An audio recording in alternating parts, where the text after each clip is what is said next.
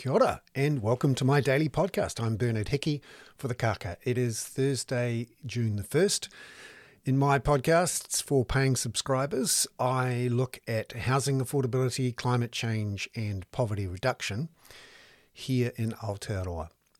Today's news is around what's happening in our economy, which I perhaps cheekily called our housing market with bits tacked on. And it's becoming clear that the housing market is bottoming out after about 18 months of falling from a post COVID peak.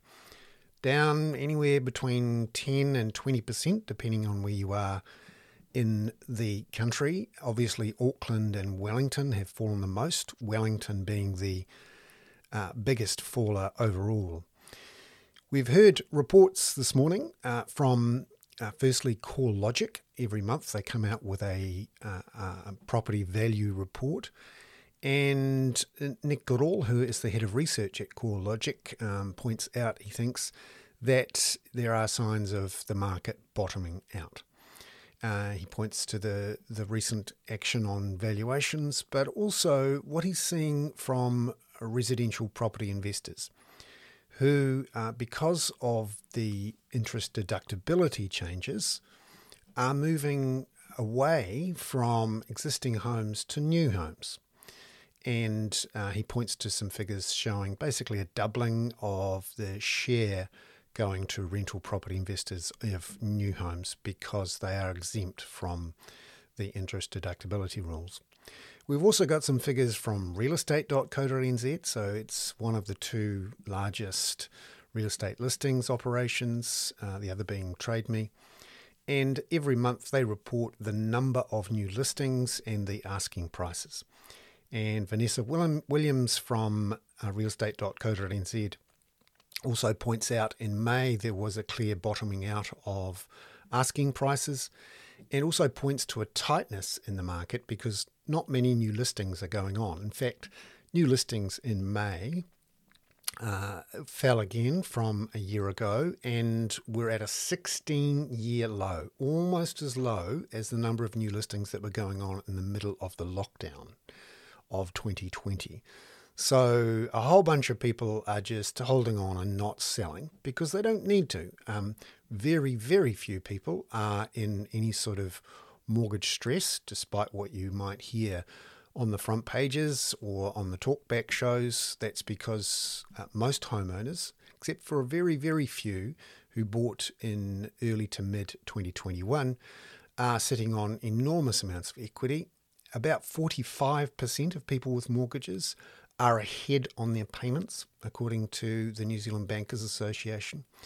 And um, there is plenty of equity there and also plenty of income because remember, people who have owned homes for quite some time have had much less uh, housing stress in terms of having to pay for um, the the cost of their housing than renters have had more reserves put aside and uh, typically have higher incomes. So there's plenty of income to pay for the uh, interest costs on big mortgages.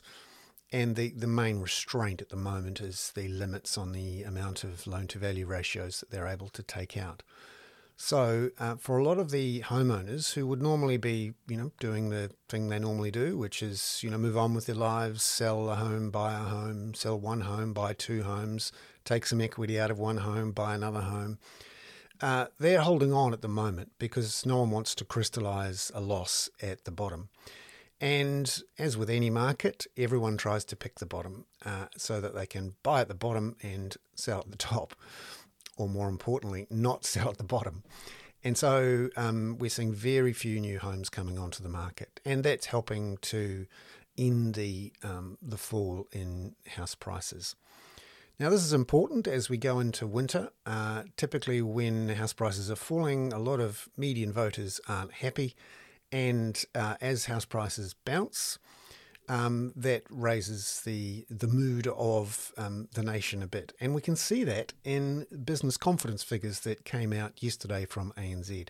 Its monthly uh, business confidence survey is closely watched, and shows another bounce in confidence, not just in uh, the wider economy, but also in confidence about businesses' own activity. And uh, that's actually a better measure of what actually goes on in the economy than views about the wider economy, which are often quite closely aligned with whoever's in power at the time. People's confidence about the wider economy and their own businesses are much more tightly aligned when there's a national government in and are not when there's a Labour government in. So uh, the confidence is improving, even though we're going into winter, and the housing market is bouncing. The question is, uh, how much might it uh, bounce if there's a change of government or if there's not a change of government? And remember, we're only four months away now from the beginning of voting. In fact, overseas voting starts on September the 27th, and voting, uh, advance in person voting, starts on October the 2nd. So that's four months away. It's now June the 1st. So um, we're, we're getting into election season. From the middle of next month, uh, the parties will be able to start advertising. And uh, this will be um, a closely watched sector. Now, there's a couple of other things in today's email that I think it's worth uh, pointing to um, in terms of the uh, political landscape. I'm continually surprised that um, the uh, National Party continues to struggle to target the median voter. If you are a centre right or left party under MMP, you need to win the floating, swinging voters in the middle of the electoral spectrum. And in terms of demographics, they are typically living in standalone suburban homes on the fringes of uh, cities and towns, and uh, they typically are um, younger to middle aged families, if you see what I mean. So, um, young kids, kids going to school, potentially owning their own home, mum and dad, or mum and mum, or dad and dad uh, working to pay off a mortgage. And um, typically described as the squeezed middle. And that's um, who politicians like to talk about because they are the median voter who's most likely to win or lose you an election. And uh, you can describe them in various different ways. One way is to call them Te Atatu man, which uh, often refers to you know a tradie, double cab ute, um, uh, driving, trying to drive around Auckland, maybe a couple of kids back and forth from schools to work to home, that sort of thing. Uh, or you could call them netball mums. So, um, young family, uh, maybe some kids going to netball on the weekends, and um, that's one way to describe uh, who you're targeting. So, one of the concerns for the National Party and the pollsters following National is that Christopher Luxon is not particularly popular with floating or swinging voters, according to various um, ongoing surveys. In particular, the Curia Taxpayers Union survey shows net unfavourability for Luxon and net favourability for Chris Hipkins with this floating voter group. And he has a particular issue uh, in that he's, he is remarkably unpopular with suburban mums and uh, particularly women in their 30s and 40s. So it was somewhat surprising yesterday to hear National double down on the idea of making people pay the $5 prescription fee, and in particular, making them pay for contraceptives.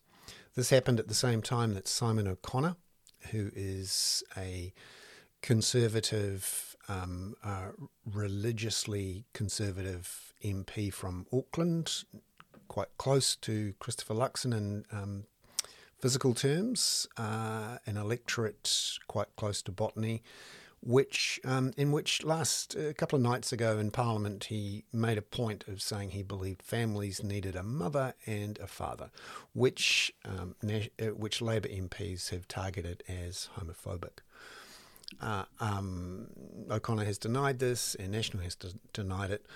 But these sorts of um, uh, signals, if you like, or attempts to paint one party or the other um, are going to go on. And uh, there's a risk here for Christopher Luxon that he continues to be seen or at least painted as an extremist, as a Christian fundamentalist who lets others in his party say extreme things and who doesn't seem to have the interests of netball mums at heart.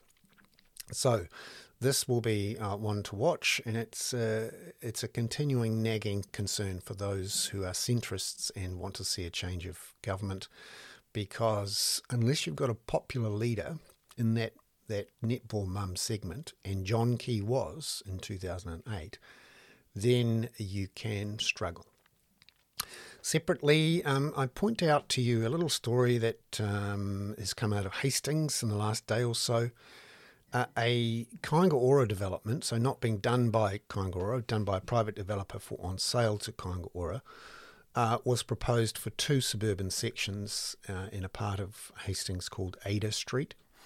There were going to be uh, 10 dwellings on this uh, these current two sections. There was a protest, an an anti densification protest that cropped up a couple of weeks ago, a big public meeting.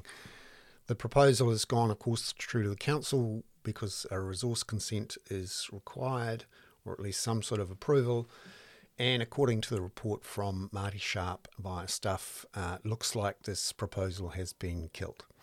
Uh, have a have a look at that. Um, this comes so this is the need for ten new social homes in Hastings. There are 696 households registered as homeless in uh, Hastings. This is treble the level of five years ago. And it includes uh, nearly 200 uh, families who need uh, three, four bedroom homes, so large families. These are the sorts of homes that would have been built and are now not being built because of the anti densification protests. I'm Bernard Hickey. That was uh, my daily email for June the 1st for the Kaka, for paying subscribers at the Kaka. And if you're listening to this as a free subscriber, um, great um, to be with you. Um, but if you want to help support the sort of uh, public, publicly available journalism I do on housing affordability, climate change, and uh, um, poverty reduction, uh, then come on board as a full paying subscriber and you'll be able to comment and get involved in the chat sessions that I host uh, at Substack. Ka kite anō.